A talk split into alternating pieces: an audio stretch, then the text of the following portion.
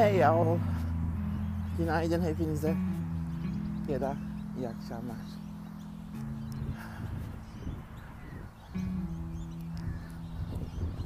Neredeyim?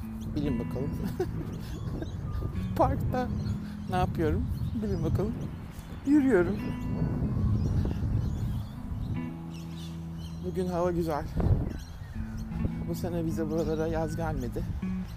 Biliyorsunuz söylüyorum. Ama iyi oldu. En azından orman yangınları yok. Yoksa bu saatlerde bu zamanlarda cayır cayır yanıyordu Avustralya hep. Uçakların bu kadar durdurulması inanılmaz değiştirdi küresel ısınmayı. Kimse bunun farkında değil.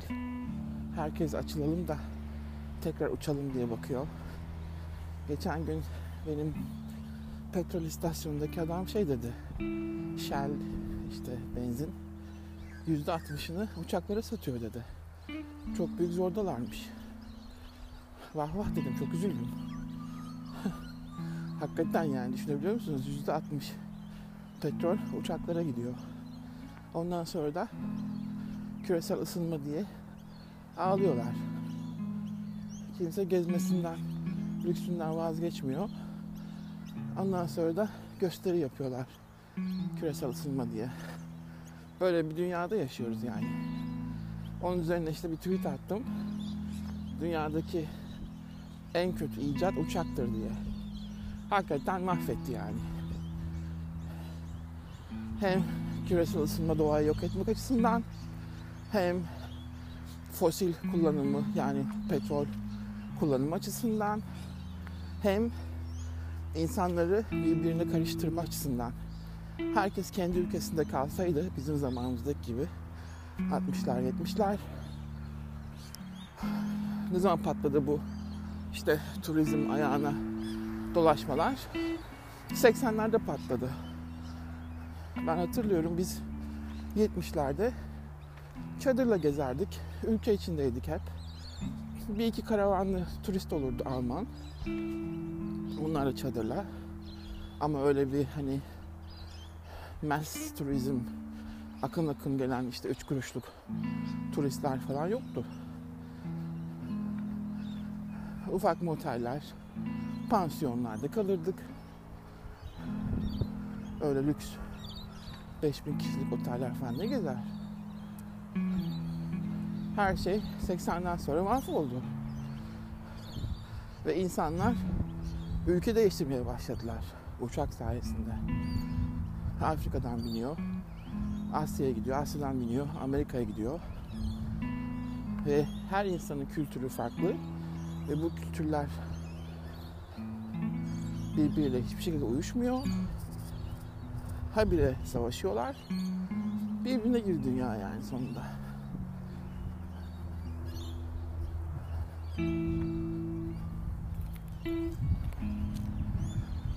Ve insanlar hep batıya, hep batıya. Üstü üstlük hep nefret ettikleri batıya. Sözde gavur dedikleri batıya. Hiçbir şeylerin kabul etmedikleri batıya. Göçmeye başladılar akın akın. Burada da öyle. Avustralya down gidiyor yani. Tamamıyla aşağı. İlk kuruluşunda buraya tamam Çinliler geliyor işte 1800'lerde. Ama sonrasında Avustralya'yı kuranlar asıl işte beyazlar. İngiltere'nin kaçakçısı, kucakçısı, ayyaşı,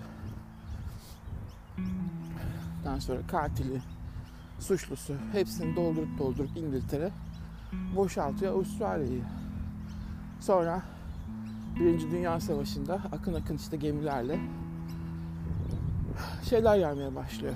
İrlandalısı, Almanı, Polonyalısı, e, İtalyanı, Yunanı. Ve İkinci Dünya Savaşı'ndan sonra devam ediyor bu. Şimdiki modamız ne?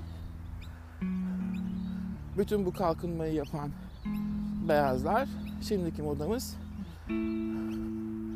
Afrikalılardan göç, Afganlardan göç, İranlılardan göç. Tamamıyla eğitilmeyecek bir kitle. Tamamıyla dünyaya kapalı bir kitle. Gelip burada yaşama hakkını kendinde görüyor yani. Hepsi üçer beşer doğuruyor zaten çoğalıyor. Hayatta başka amaçları yok. Cahil. Kitap okumaz. Hiçbir şey bilmez. Ben de böyle aralarında eğleniyorum. Tamamıyla zaten iki kutuptan da uzağım. Yani ne beyazlarla işim var ne bu akın eden Araplarla işim var. İkisinin ortasında uzaylı gibi işte kendi ufak dünyamda yaşıyorum burada. Uzaylı Bengü. Bazen böyle hatta o kadar sürreel ki çevremde insanlar var ama onlar sanki yokmuş gibi hissediyorum. Yani birileri dolaşıyor da kimler neler hiç ilgilenmediğim için böyle yanımdan geçip giden yüzler görüyorum sadece. Bakmıyorum bile zaten çoğunun yüzüne. Hmm. Çok kopuğum yani hepsinden. Çünkü kabul edemiyorum ben bu yaptıklarını. İnsanlık bu kadar çorba olmamalıydı. Çünkü o kadar bir tarafta medeniyet var, bir tarafta tamamıyla çadır kültürü var. Bedevi. Ve sen bunları birbirine çarpıştırıyorsun karıştırarak. Ve bu bedevi kültürü 2000 yıldır ilerlemiyor. Hala aynı yerde, hala aynı yerde.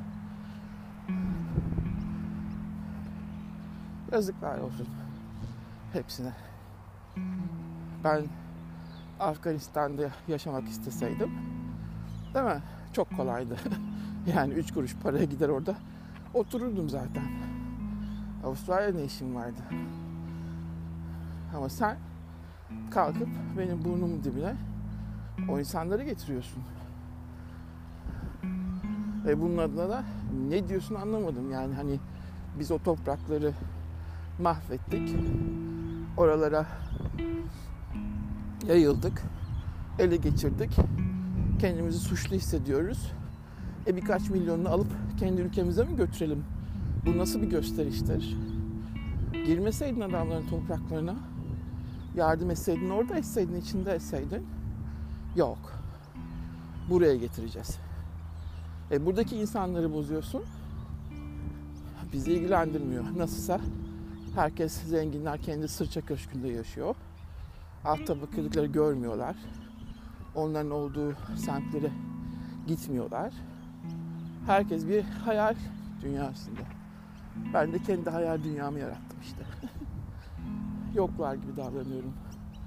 Hiçbir insan yok çevremde. Boş zaten genelde de işte. Millet burada işinde gücünde. Evler böyle şey gibi. Hiç yaşanmıyormuş gibi. Çoğunun jaluzileri bile kapalı hiç açılmıyor. Önünde araba olmasa sanırsınız ki hayalet evler yani.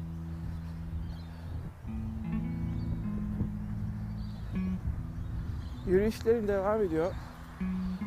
Yaklaşık iki haftayı geçirdim sanırım. 20 bin adım ve üzeri. Bir sisteme oturttum şimdi artık. Ee, sabah 6'da gözüm açıyorum otomatikman. Hiç alarm kurmadan. Benim beynim öyledir. Bir iki gün aynı saatte uyanırsam hep aynı saatte uyanmaya başlar. Kendi kendine kuruyor yani alarmını. Altı buçukta hiçbir şey yiyip içmeden yola çıkıyorum. 8'e kadar bir buçuk saat durmadan yürüyorum. Ee, aşağı yukarı bir buçuk saat 7000 adım atıyor zaten. Sonra eve geliyorum. Yeşil çayımı içiyorum. Bu arada yeni bir nöropet yapmaya başlıyorum. Nöropet şey e, habit yani bir alışkanlık yaratmak beyinde. O alışkanlığı yaratmak için de hep aynı saatte aynı şeyleri yapmak zorundasınız. Hani nasıl siz gözünüz açınca kahve içiyorsunuz ya onun gibi şartlandırıyorsunuz yani beyni. Ben de yeşil çay nöropati yapmaya karar verdim. Yolu yani beyinde. Hep çünkü bir yolda aynı yolda gidince o yol böyle kazınır aşınır ya. O yüzden her gün her gün bunu tekrarlamak zorundasınız işte. O yolun oluşması için. Sonra otonoma biniyor. Beyin artık otomatikman o saatte onu istiyor. Ben de yeşil çay taktım. Çünkü tadından çok haz etmiyorum. İşte bazen limon sıkıyorum, bazen işte yaseminlisini alıyorum, bazen içine nane koyuyorum, bazen deve dikeni koyuyorum. Dandelion falan tadını değiştiriyorum yani. Ama olsun. İnat ettim. Yeşil çay içme. Gidip yeşil çayımı içiyorum. Sonrasında işte kahvaltı hazırlıyorum. Saat 12 gibi öğlen tekrar bir yürüyüşüm var. Çok uzun değil o. 40 dakika bazen bir saat falan işte havasına göre. Sonra tekrar dönüp bir yeşil çay arkasına. Öğlen belki hafif bir şeyler. Daha şeyi oturtamadım. Yani öğlen ağırlık yiyip akşam üstü yiyoruz ya biz 4-5 gibi yemeği. Onu hafif yemesini daha oturtamadım. O yüzden öğlen genelde meyveyle geçiyor. Akşamüstü işte yemekten sonra 5 gibi yediysem 6-6.30 gibi tekrar bir yürüyüşe daha çıkıyorum. Arkasından bir yeşil çay daha. Yani günde yürüyüşlerin arkasına 3 fincan yeşil çay içmiş oluyorum. Ama daha tabii oturmadı bu alışkanlık olarak. Üzerinde çalışıyorum. Geçen gün hep böyle kendi kendime şey soruyorum. Intuitive eating diye bir şey başlattılar.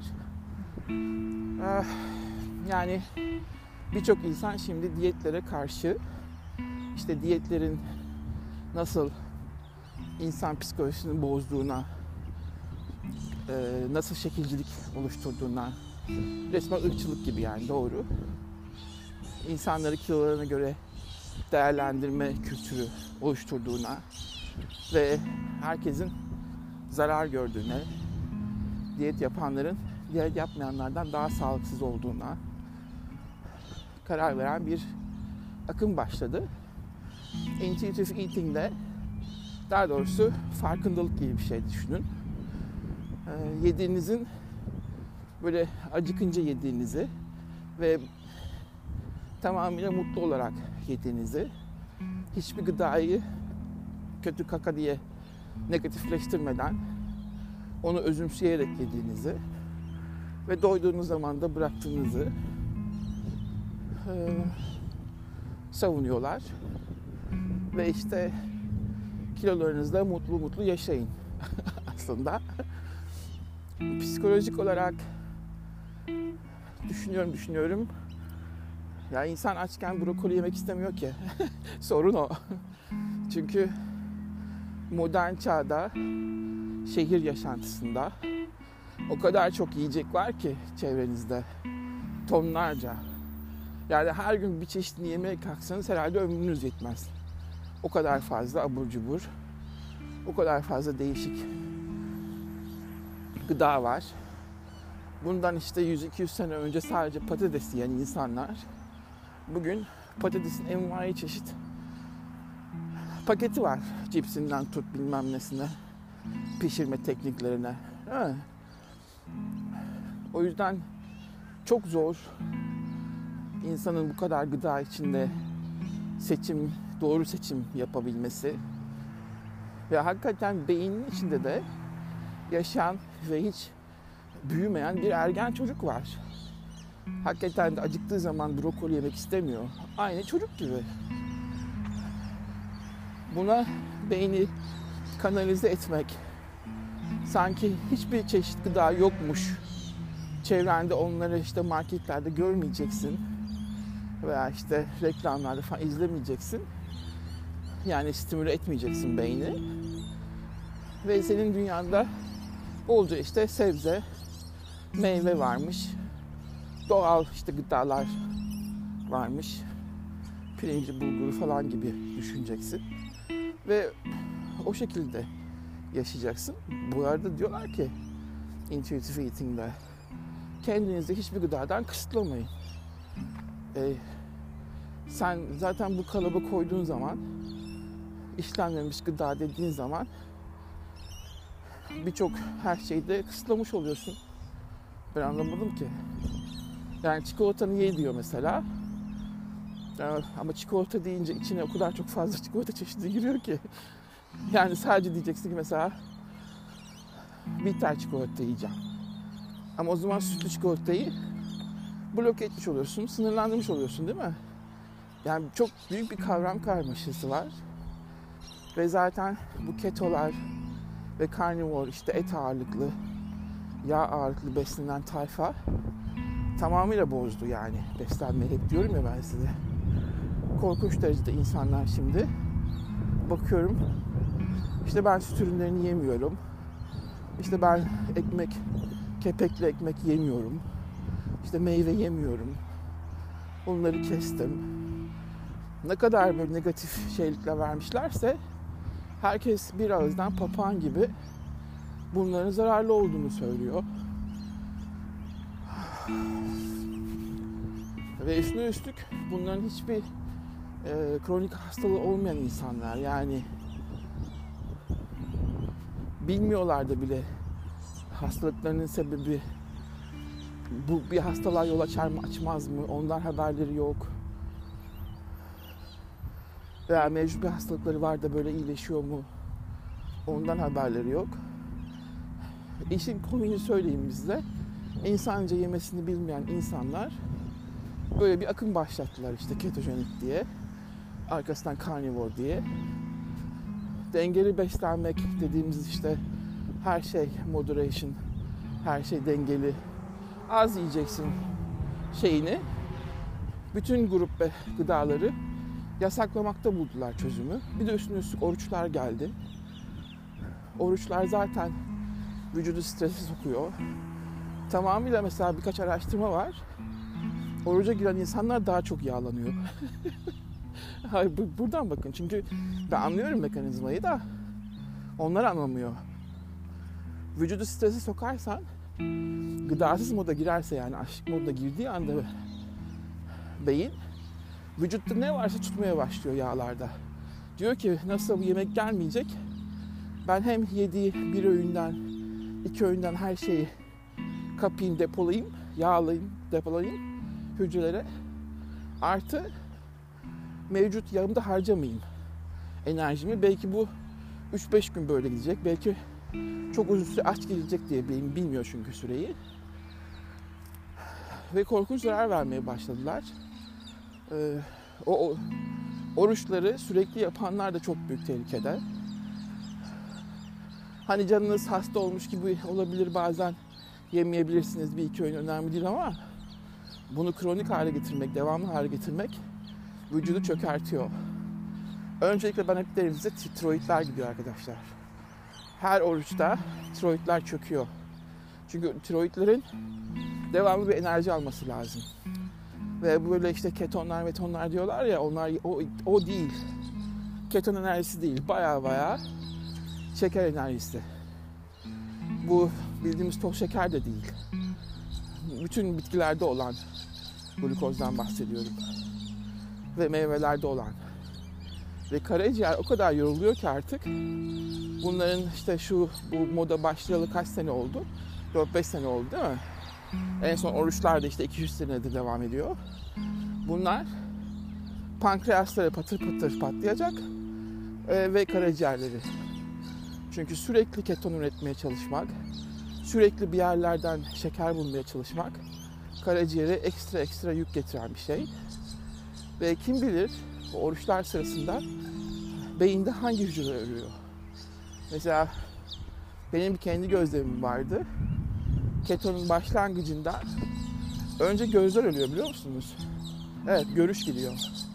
Ve bunu belki ketolar farkında değiller ama o kadar çok şekersiz kaldığı için ilk giden şey göz hücreleri. görüşlerini kaybediyorlar.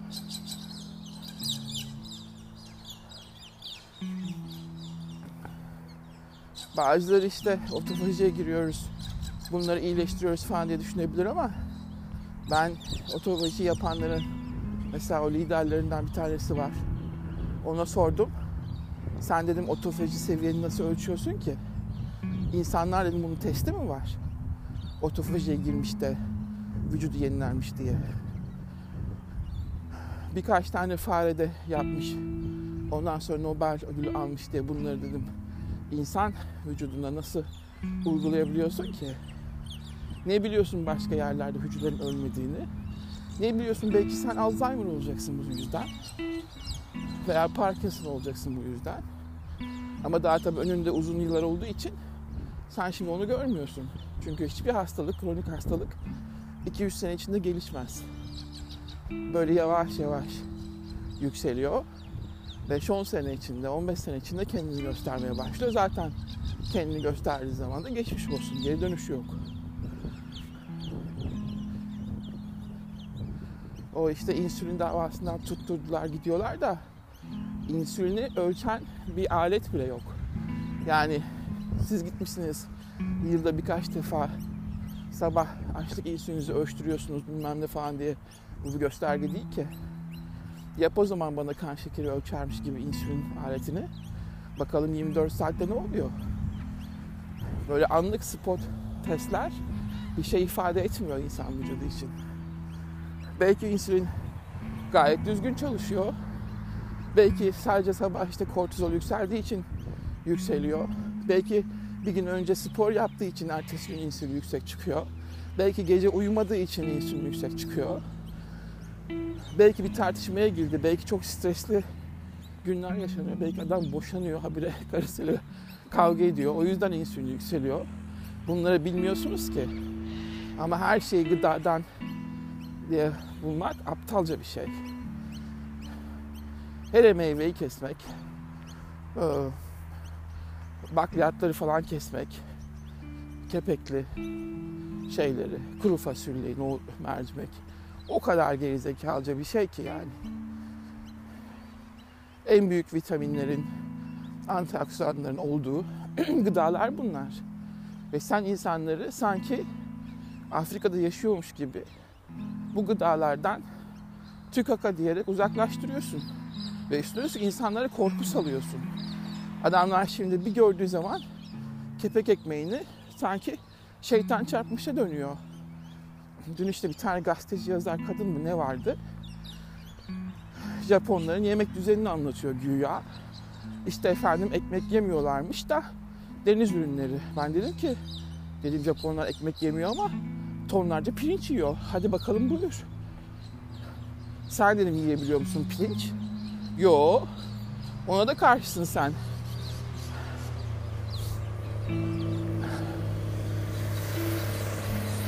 Böyle herkes kendi tarafında seçtiği bir noktadan, açıdan yorum yapıyor. Ve cevabını aldığı zaman da hiçbir şey yok. Karşılık veremiyorlar. Çok çok çok e, yanlış yere gidiyor beslenme.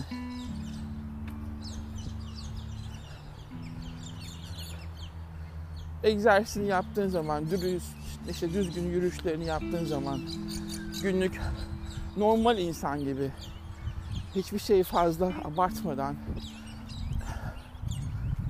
porsiyonuna dikkat ederek, yediklerini çeşitlendirerek yaptığın zaman hiçbir sorun çıkmıyor ki.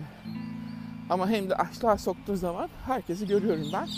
Hemen saldırışa geçiyor öbür öğünde. E, anlasanıza işte. Beyin tamamıyla kasmış kendini, strese girmiş.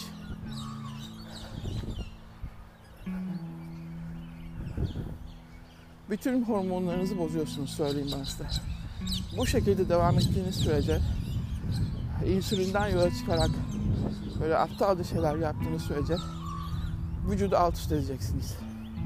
Ve bunun cezasını birkaç yıl sonra kendinize göreceksiniz zaten. Birçok insan mesela açlığa dayanamaz. E doğru. 2-3 saatte bir, bir şey yemesi lazım, yesin. Yok insülin çıkıyormuş da onları engellemeler falan. Çok büyük zarar veriyorsunuz, çok.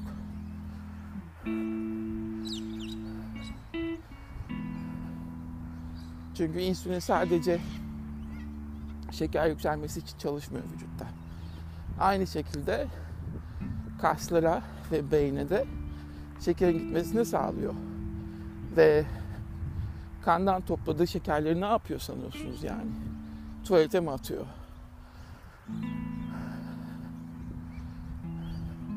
Ve insülin düşük tuttuğunuz zaman şuradan düşünün bak. Ee, tip 1 diyabet var ya onların hiç insülin yok. O insanlar vitaminsiz ve mineralsiz kaldığı için yaşayamazlar insülin olmadığı için. Ve siz hep insülin düşük tutarsanız aynı tip 1 diyabetler gibi gıdasızlığa düşüyorsunuz. Hiçbir artık vitamin, mineral vücudunuz almamaya başlıyor. Beyin çökmeye başlıyor. Buradan pay biçin. O yüzden bu insülin kuramı tamamıyla yanlış. Ee, her şeyi düzgün insan gibi normal saatlerinde yediğiniz sürece ve akşam yemediğiniz sürece çünkü akşam hiçbir şekilde ekstra bir enerjiye ihtiyacı yok vücudun. Uykuya geçiyor bütün organlar. Akşam yemediğiniz sürece hayat boyu hiçbir şeyiniz olmaz. Ee, sağlık probleminiz. Ama tabii ki gidin de hani ben işte o atık yağları, plastik kovalarda satılan yağları yiyin falan demiyorum. Zaten yağ çok fazla gerek yok insana. Aldığınız birçok gıdada kendi yağı var, doğal yağı var. Günlük bir kaşık yiyeceksiniz. Bir kaşık tereyağınız belki, bir kaşık zeytinyağınız belki o yetiyor vücuda. Sadece yıllardır hiç yağ kullanmadan sadece meyve yiyerek ve çiğ sebze yiyerek yaşayan insanlar var biliyor musunuz? Yani bütün kuramlarınız sizin, söylemleriniz bu insanları gördüğünüz zaman havada asılı kalıyor. Ve insanlara bunları söylemediğiniz için insanları yanlış yönlendiriyorsunuz. Bugün ketojenik beslenmeler gitsin Alaska'ya. Pardon. Eski Moğollarla yaşasın bakalım. Sadece hayvan yiyorlar. Denizden çıkan balıkları ve yağlı balıkları ve hayvanları. Görün bakalım o eskimalar ne kadar kısa boylu, ne kadar şişman. Çünkü soğuk da bir stres yaratıyor ve vücut her soğukta bu içinde olduğu yağları ürettiği gibi onları da korumaya alıyor. Ve Eskimoların çoğu kalp hastası. Ve genç yaşta ölüyorlar. Uzun bir yaşamları yok yani. Şimdi işin bu taraflarını gösterdiğiniz zaman mü diyorlar. Ve sen öyle büyük bir şımarıksın ki bulunduğun dünyada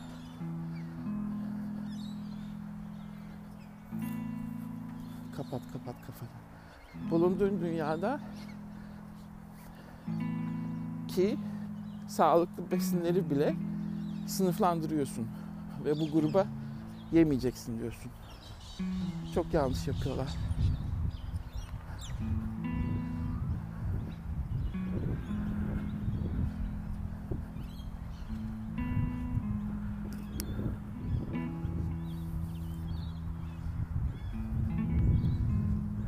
Bunları ben tabii beni kimsen dinlemez, şey yapmaz.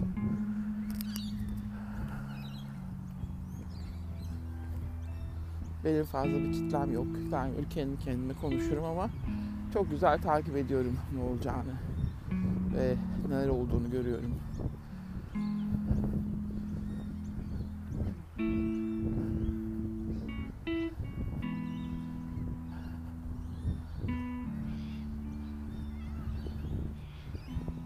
Kaç olmuş bakalım. 8'e 20 dakika var. 20 dakika daha yürüyeceğim. Bu arada Türkiye'de durmadan aşı tartışması yapıyorsunuz ya ona da çok gülüyorum. Çünkü gündemi aşıyla doldurup aslında yapılması gerekeni yapmıyorlar. yapılması gereken virüsün dolaşımdan kaldırılması. Bunun için de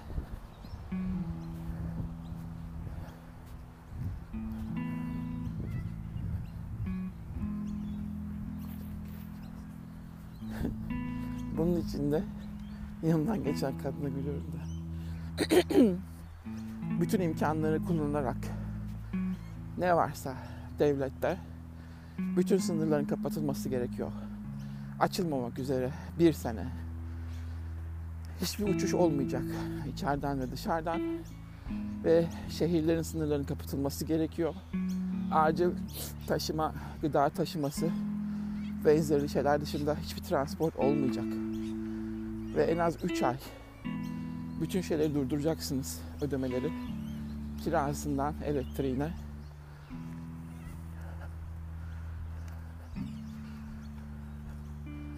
Zaten birçok insana bir aylık bağlanmış sanırım. Ee, onlar devam edecek.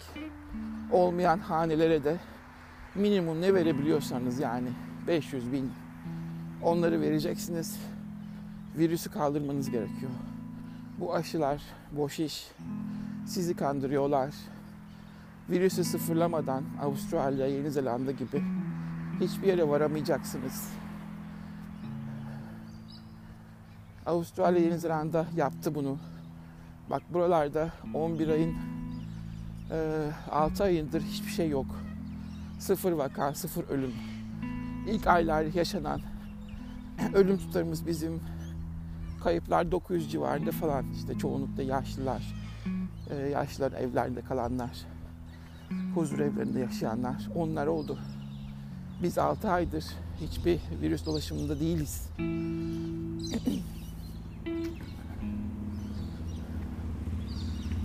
Sadece yurt dışından dönmeye çalışan Avustralyalılar var.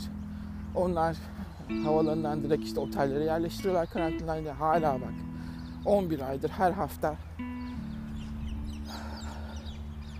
o insanlarda bir iki vaka çıkıyor. Onlar da oldukları yerde zaten tedavilerini oluyorlar. Ee, bizim hastanelerimiz 6 aydır normal işleyişine döndü.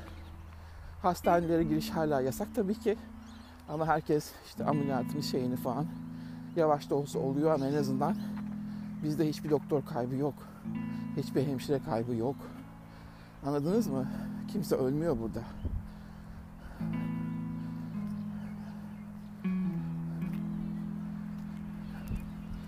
Zaten biliyorsunuz Avustralya buldu. Virüsü bir çok basit basit bir parazit ilacıyla öldürüyorlar. 48 saat içinde.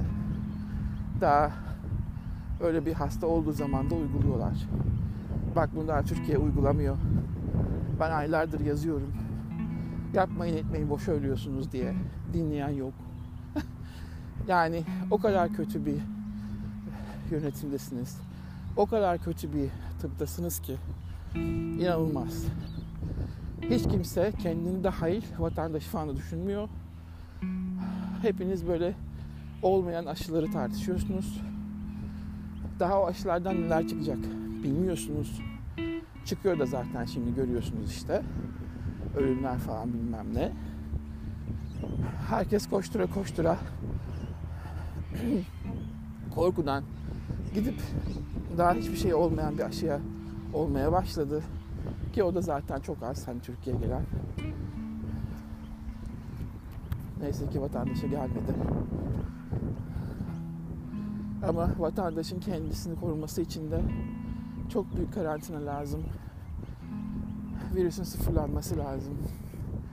Ve bunu yapmayan ülkelerin Almanya dahil, İngiltere dahil, Amerika dahil başka planları var arkadaşlar. Bunlar yani herkes Avustralyalılar, Yeni Zelandalılar çok zeki de bu insanlar aptal mı? Değil tabii ki. O yüzden bu planlara kurban gidiyorsunuz. Çok üzülüyorum. Ama işte yapacak bir şey yok. İnsanlar güya üretildiklerini düşünüyorlar. İnsanlar hala oy vermeye gidiyor. Seçimlerin bir yalan olduğunu hala kimse anlamadı. Bütün her şeyin bir tiyatro olduğunu hala kimse anlamadı. Böyle böyle işte pis pisine yok oluyoruz yani. En son şeyi çok beğendim yalnız. Şimdi Trump'ın kaybedişinde e, en büyük lobi bu okumuş kesimin lobisiydi. Çünkü onlar Trump saatlik asgari ücret ödemesini 15 dolara çıkarttı. Çok düşüktü Amerika'da. Ve alt gelir grupları ilk defa Trump sayesinde para gördüler. Mavi yakalılar dediğimiz işçiler, işte sucusundan tır şoförüne bilmem ne. Ve 15 dolara çıkartınca tabii saatlik parayı üniversite hocaları falan böyle hani okumuş kesim ayaklandı. Dediler ki biz o kadar para kazanmıyoruz senelik çünkü onlar alıyor saat başına değil. Bu saat başı çalışan ucuz cahil kesim bizden daha çok para kazanmaya başladı. Olay buradan çıktı Trump'a karşı. Sizler hiçbir şey bilmiyorsunuz Amerika'da yapılanları. Ve ellerinde çok büyük bir medya gücü olduğu için her taraftan, Hollywood'dan, medyadan, her şeyden Trump'a saldırmaya başladılar. Şimdi Trump gitti. Büyük ihtimal zaten oylar da oynandı. Çünkü teknoloji de onların elinde. Şimdi görecek Amerika.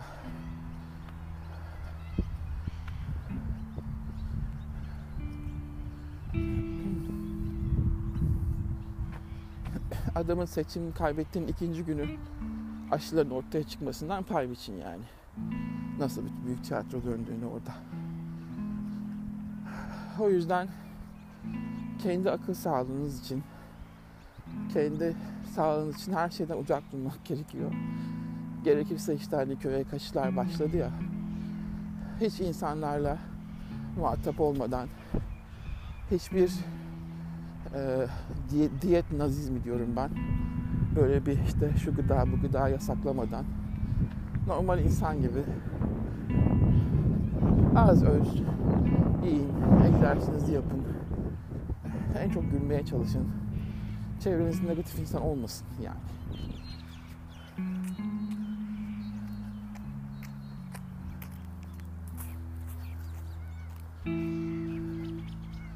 Bugün de söyleyeceklerim bu kadar.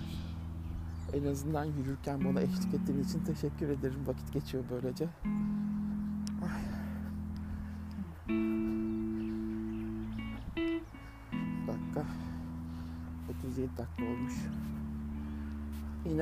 Konuşur, dertleşiriz bir ara. Kendinize iyi bakın. Sağlıcakla kalın. Hoşçakalın. Ay yoruluyorum bu son dakikalara kadar. Bir buçuk saat oldu bile. Bugün daha erken çıkmıştım yürüyüşe de. Geçti bile hakikaten. See you later, alligator. Bye.